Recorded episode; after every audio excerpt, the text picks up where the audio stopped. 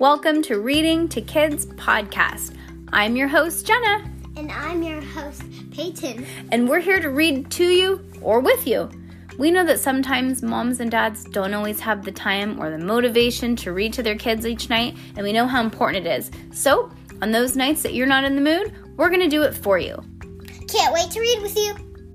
Good job, Peyton. High five.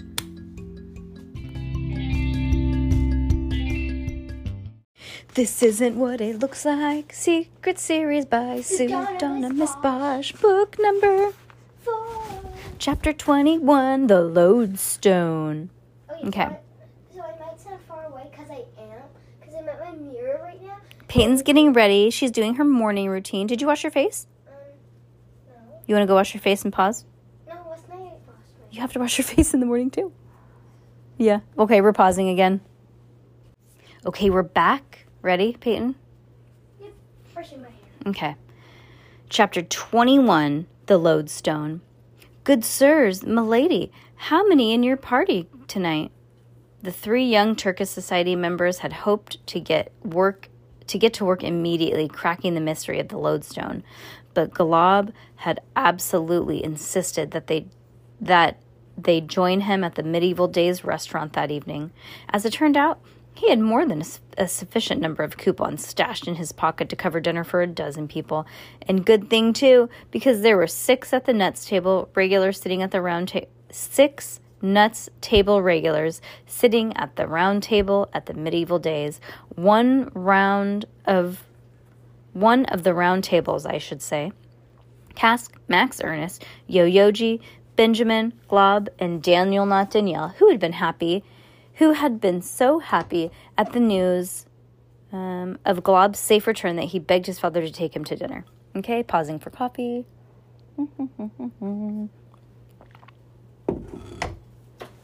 okay.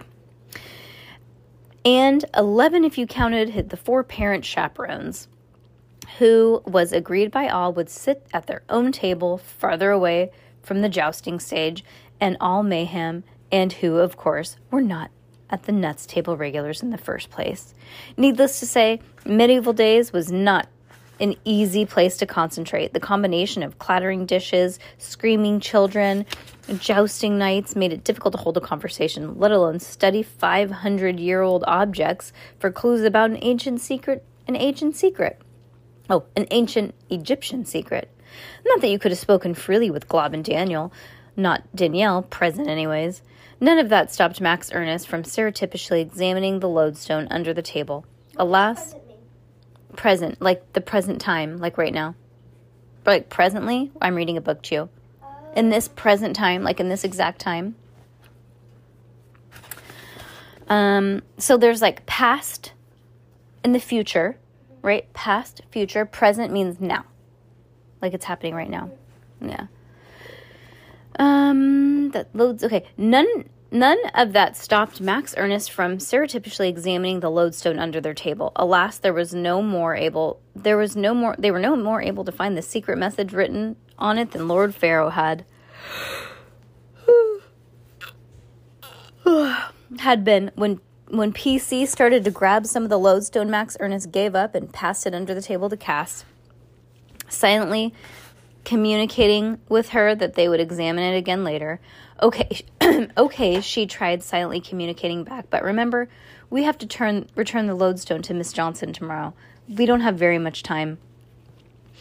In the end, she tried the tired kids had a little choice had little choice but to focus on the food and entertainment. The hamburgers the hamburgers, everybody agreed, were terrible, although Glob wolfed his down anyways, just in case management was looking.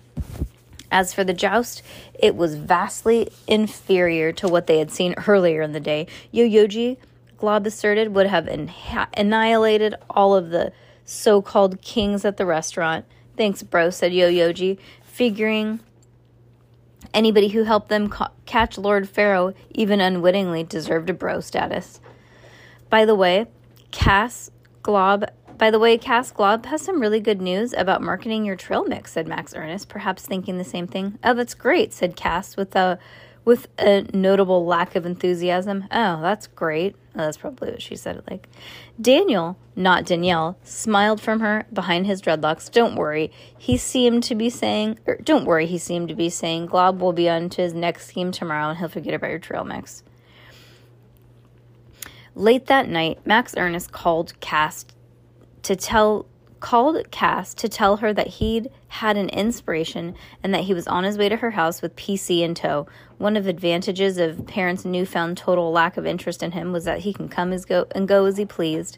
She waited by the front door so she could let him in, Max Ernest and his baby brother, without walking waking her mother. When they got up to her room, Max Ernest laid PC on Cass's bed, then pulled a toy out of his pocket. It consisted of a yellow cardboard rectangle laminated in plastic. It was about the size of a small book and it said Harry Berry on top. In the middle, it was a bald, barefaced man smiling. At the bottom was a layer of what looked like black dust. This Cass looked at it. Ask, wait, Askins. I don't know what that means. A S K A N C E, Askins. Okay. This is what you had to show me, Harry Berry. It's game. You're supposed to put it in the back. You're supposed to put his back to him. Watch. When Max Ernest removed a small metal bar from the slot on the side, proceeding to drag it across the plastic, black dust rose from the bottom of the picture and settled in the ragged line underneath the man's nose. After hearing all of that about magnets from Pietro and Miss Johnson, I sent away for these magnet mag these magnet magic tricks, said Max Ernest. This one came today. Great, but I think PC is about to destroy your mustache. That's not the point, said Max Ernest, pulling Harry Berry out of the baby's hands. Give me a plate and some scissors. When Max when Cass returned with the requested items, Max Ernest cut a corner off of the toy and poured the magic fillings onto a plate. Now give me the lodestone. Okay, but all the dust is to come going to go flying onto it. I know, that's what I want.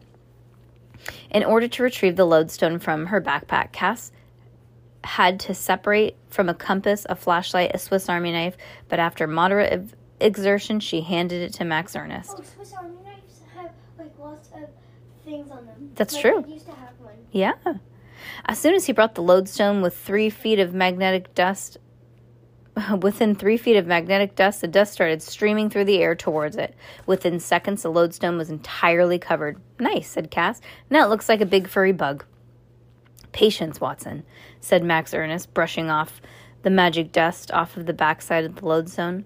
I noticed that the silver on the back of the lodestone was a little thicker than you might expect, but not as heavy. So I thought, what if there's another layer inside it? And guess what? I don't know if it's wood or wax or stone or what, but whatever it is, it blocks the magic. I mean, the magnet. Grinning, Max Ernest turned the lodestone so that the box, the silver back now faced Cass. How about that? Very cool, but don't call me Watson. Most of the silver was covered with magnetic boopity bop boop. With magnetic dust, but where the lodestone's magic pow- magnetic powers had been blocked, small letters had emerged. Cass's ears tingled as she read, "As above, so below." Yep. It was a, it was as if the jester were right there in the room with them. As thrilling as it was to see the lodestone's secret message revealed, by the next morning when she delivered the lodestone to the principal's office, Cass Cass's excitement had waned. After all, the message was one she'd already heard several times from the fortune teller. Coming from the jester, the meaning seemed even more obscure. Max Ernest, however, would not be deterred. It's not necessarily supposed to be the secret itself. Just a clue or a message, you said, right? For the next 24 hours or so, he devoted himself to trying to decipher the potential meaning from the permutations of the words, as above, so below. No, it's fine. He reported back that they were the first words of the Emerald Tablet, supposedly one of the founding documents of alchemy. Cass couldn't help but feeling Max Ernest was looking in the wrong direction. She knew that the just she knew the jester. Unless his interests had changed radically as he got older, he wouldn't particularly he he wasn't particularly interested in alchemy or anything else very serious. When he obviously well, well, he obviously knew knew about it or he wouldn't have written it, said Max Ernest, slightly peeved. So what do you what do you think I should be looking in? Just think about like about it like well the jester the like the jester liked the kind of stuff you liked. Oh yeah, what kind of stuff is that? Max Ernest said. You know, magic, jokes, puns, codes, whatever. Alchemy has all kinds of stuff like that.